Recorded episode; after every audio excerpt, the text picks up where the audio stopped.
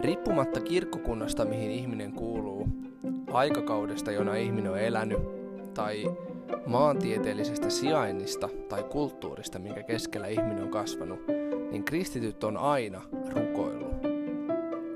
Kristityt on rukoillut aina ja kaikkialla, ja se rukous on ollut hyvin jotenkin monipuolista ja laaja-alasta.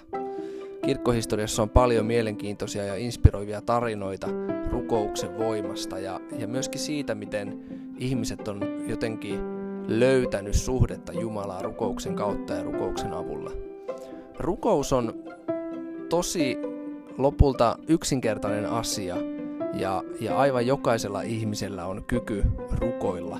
Jokaisella ihmisellä on kyky yhteyteen Jumalan kanssa. Mä haluan rohkaista sua syvemmälle rukouksen maailmaan.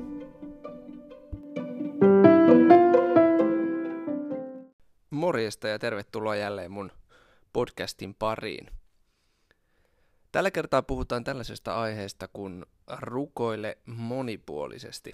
Viime jaksossa mä puhuin kolmesta eri tavasta rukoilla.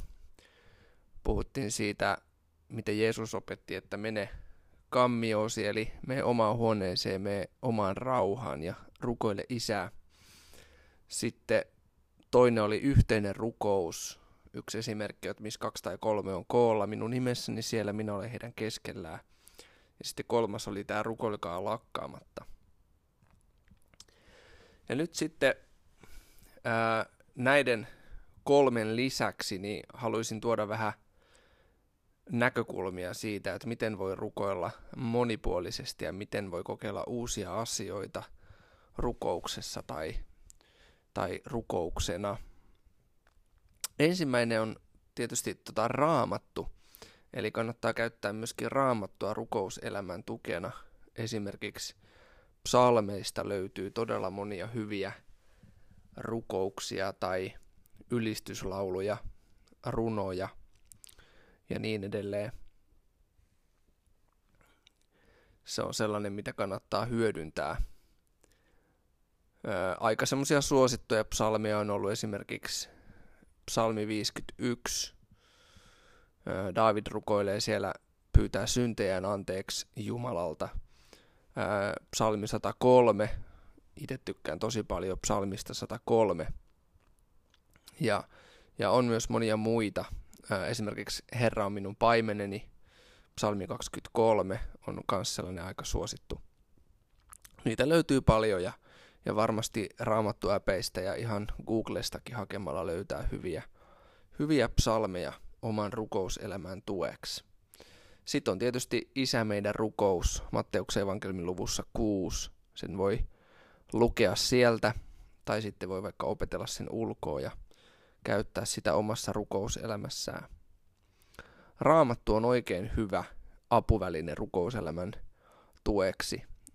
Samaten ihan muutkin raamatun tekstit, on se sitten joku jonkun ihmisen raamatun henkilön elämän tarinaa, niin sen pohjalta voi rukoilla ja siunata omaakin elämää tai jonkun läheisen elämää tai, tai sitten vaikka jotain Paavalin opetustekstiä, missä puhutaan, että minkälaista on kristillinen elämä ja miten kristityn tulisi toimia, niin senkin pohjalta voi sitten rukoilla ja pyytää omaan elämäänsä Jumalan johdatusta. Kannattaa käyttää raamattua myöskin rukouselämän monipuolistamisessa, rukouselämän apuna ja tukena. Sitten yksi, mikä kannattaa myös kokeilla, niin on rukoilla erilaisissa ai, ajankohdissa ja erilaisissa niin kuin ympäristöissä. Eli ää, rukoilla semmoisissa paikoissa ja tilanteissa, missä ei välttämättä aikaisemmin ole rukoillut, kävelyllä, urheilessa, ää, kaupungin keskellä, liikenteen hälinässä ää, ja myöskin erilaisiin ajanjaksoihin, esimerkiksi aamulla. Mulla on itsellä ollut aika säännöllinen tapa heti aamusta, kun mä herään, niin yleensä alkaa rukouksella ja raamatun lukemisella ja samalla kun juon aamukahvia ja se on ollut semmoinen tosi, tosi tota, jotenkin antoisa ja rikas rutiini mun elämää varten ja, ja tehnyt tosi paljon hyvää. Mutta sitten kannattaa myös opetella rukoilee ihan vaan ennen ruokia tai ruoan jälkeen tai päivällä tai illalla tai joskus voi kokeilla yörukoustakin. Että siis me ollaan ihmisinä erilaisia ja meidän vireystila vaihtelee eri vuorokauden aikojen kanssa ja myöskin eri vuoden aikojen kanssa. Niin kannattaa, kannattaa kokeilla rukousta muulloinkin kuin aina silloin vaan, kun on tottunut. Sitten yksi tällainen monipuoliseen rukoukseen, mikä täytyy ehdottomasti ottaa esiin, niin on taiteet ja taiteiden käyttäminen. Et soittaminen ja laulaminen, tanssiminen, maalaaminen, piirtäminen, kirjoittaminen, esimerkiksi rukousten kirjoittaminen, niin kun kirjoittaa rukousta tai ylistää kirjoittamalla, niin siihen tulee semmoinen erilainen ulottuvuus, ehkä eri tavalla paneutuu siihen asiaan tai harkitsee asioita, mitä rukoilee. Myöskin kenellä on lahjoja kirjoittaa runoja, niin nämä runotkin voi olla osaltaan rukousta tai kiitosta tai ylistystä. Kannattaa taiteita käyttää rukouselämän rikastamisessa. Joko niin, että itse tekee taidetta – tai sitten on niin kuin taiteen parissa, katselee maalauksia tai katselee taideteoksia, kuuntelee musiikkia. JNE, JNE. Taiteet on todella semmoinen rikas väylä myöskin jotenkin kohdata Jumalaa ja lähestyä Jumalaa ja, ja rikastuttaa rukouselämää. Sitten ihan siis luonnossa oleminen ja joko että liikkuu luonnossa tai sitten vaan on ja viipyy luonnossa esimerkiksi metsän keskellä tai vuoristossa tai maaseudulla tai, tai vesistöjen äärellä. Luonnossa on hirveästi upeita paikkoja ja hienoja mahdollisuuksia rukouksia ja Jumalan kohtaamiseen. Tai sitten ihan vaan katselee sitä kaunista luontoa ja on vaan läsnä siinä hetkessä, niin niin ne on, ne on itselle ainakin ollut tosi antoisia, antoisia hetkiä ja jotenkin semmoisia Jumalan kohtaamisen paikkoja ja tilanteita.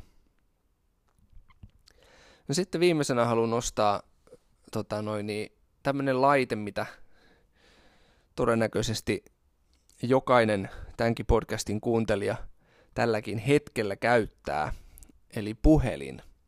Niin puhelintakin kannattaa hyödyntää rukouselämän rikastamisessa.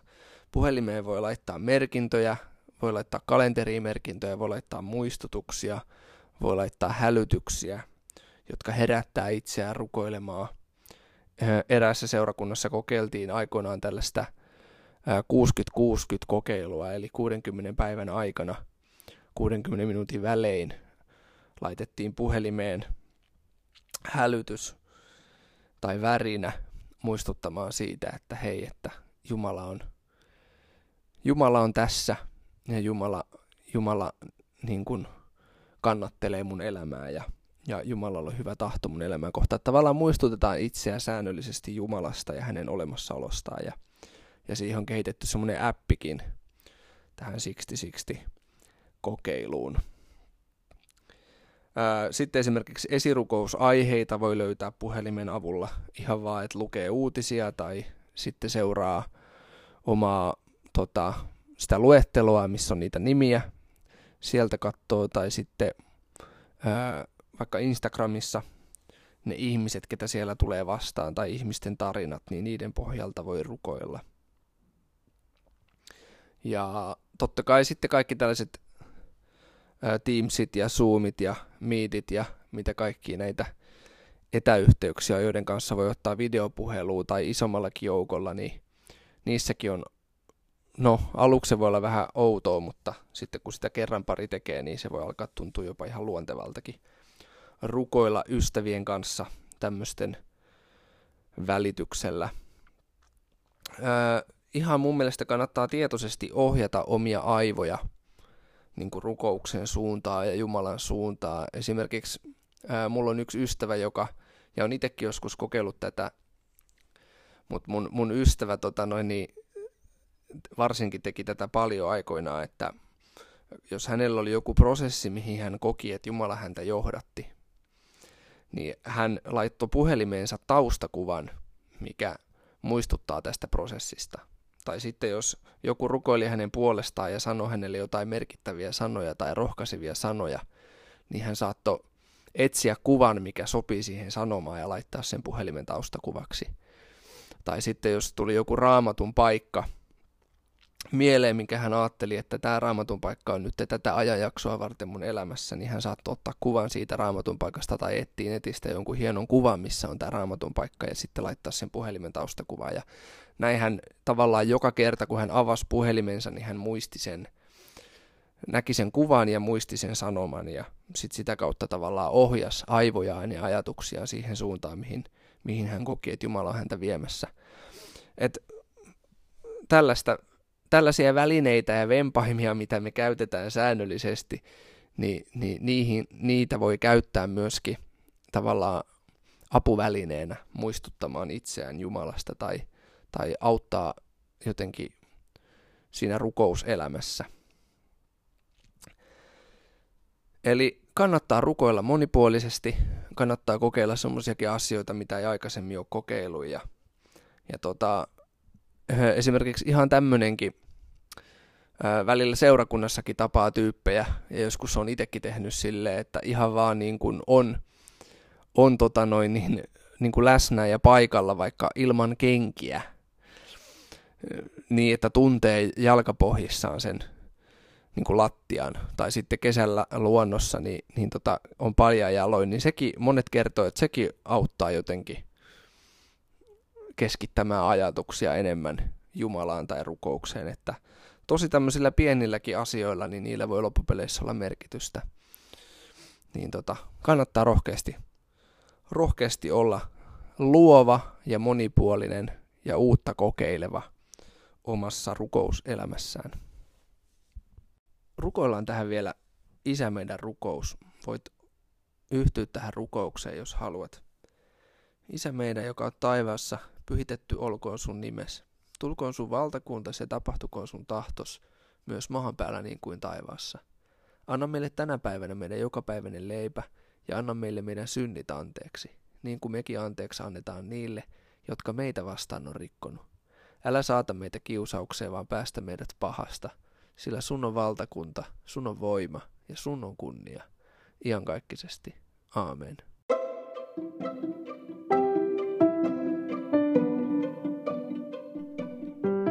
Hei tosi paljon kiitti sulle siitä, että oot ollut mukana mun podcastin parissa ja toivottavasti oot nauttinut ja toivottavasti oot saanut elämässä jotain rakennusaineita. Seuraavassa jaksossa puhutaan vähän kielillä puhumisesta.